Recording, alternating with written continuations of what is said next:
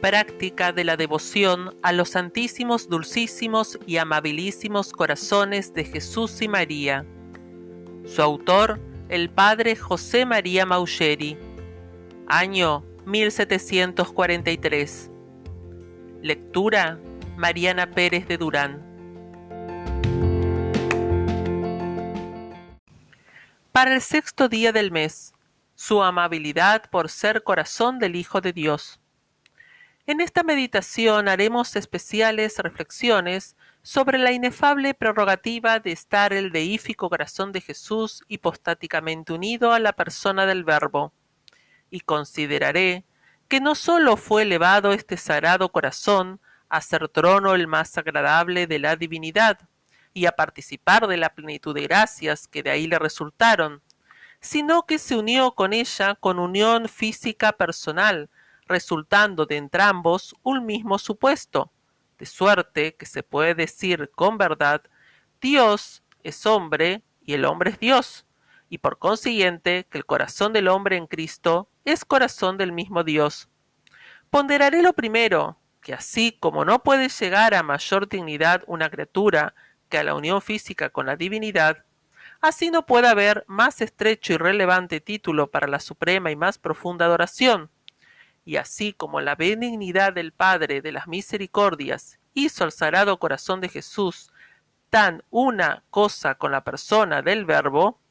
así le hizo digno de que le veneremos y tributemos los más rendidos obsequios, cuales se deben a un hombre Dios. Segundo, ponderaré cómo los más elevados querubines y demás angélicas inteligencias encogen sus vuelos en presencia del deífico corazón de Jesús, y confiesan su ineptitud para conocer la alteza de la dignidad a que llegó por ser corazón del Hijo de Dios, y la muchedumbre de gracias y prerrogativas que por esta unión al divino Verbo le fueron concedidas. Oh corazón adorable de Jesús, oh corazón divino, yo postrado en vuestro acatamiento, os adoro con cuanta veneración alcanza mi pequeñez, y con la misma me gozo, os adoro en las más altas jerarquías de la corte celestial. Gózome que estéis unido a la persona del divino Verbo y de las gracias infinitas que de esta unión os resultaron. Gózome de la gloria con que estáis en el cielo, colocado a la diestra del Eterno Padre, y de que eternamente os doblan las rodillas todas cuantas potestades y hay debajo de Dios y os alaben y engrandezcan sin fin. Suplicoos, corazón amoroso, me hagáis participante de vuestros merecimientos, uniendo con vos mi corazón, ahora tibio y lleno de imperfecciones, pero que con las llamas en que os estáis abrazando, se limpiará de la escoria de terrenas aficiones y arderá en amor vuestro, que sois el único blanco de mis afectos. Amén. A semejanza de lo dicho, consideraré que el corazón sagrado de María no sólo fue trono en que descansó la divinidad, sino que fue el instrumento inmediato de la encarnación del Verbo Divino, y esto no sólo por haber sido causa instrumental de la unión hipostática, ni sólo porque con sus encendidos deseos fue de algún modo causa meritoria de esta grande obra, ni sólo por haberse ella concluido en fuerza del consentimiento a los designios del Eterno Padre que se fragó en él,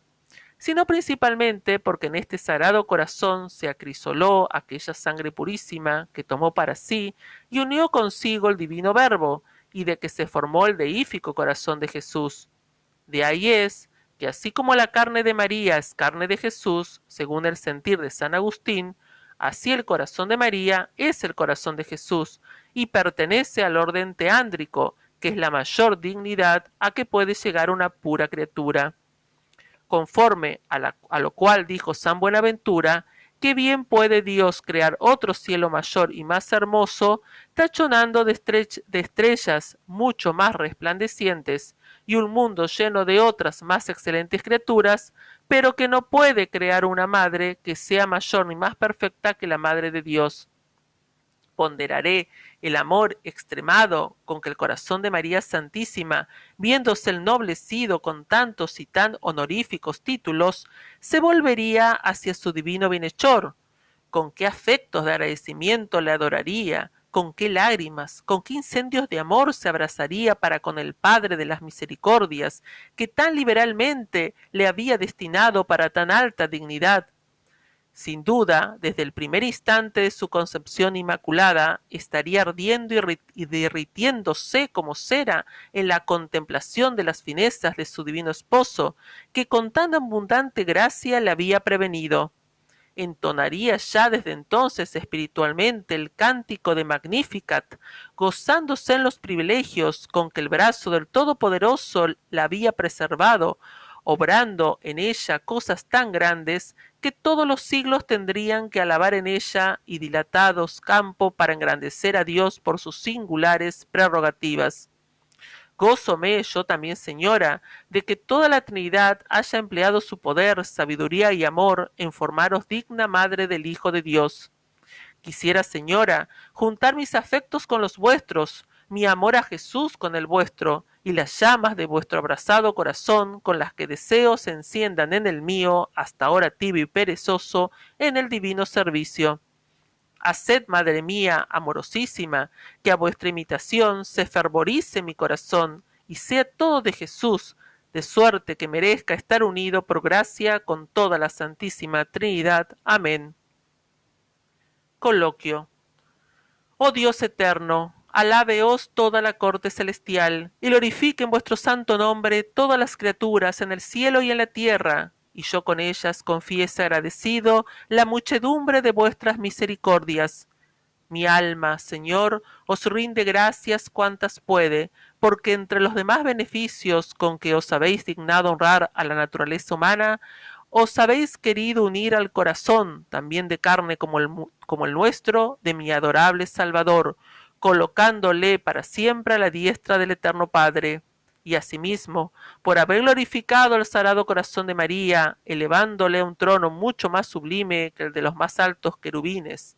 Gózome de estos tan singulares privilegios y me complazco con vosotros, oh soberanos corazones, de vuestras felicidades.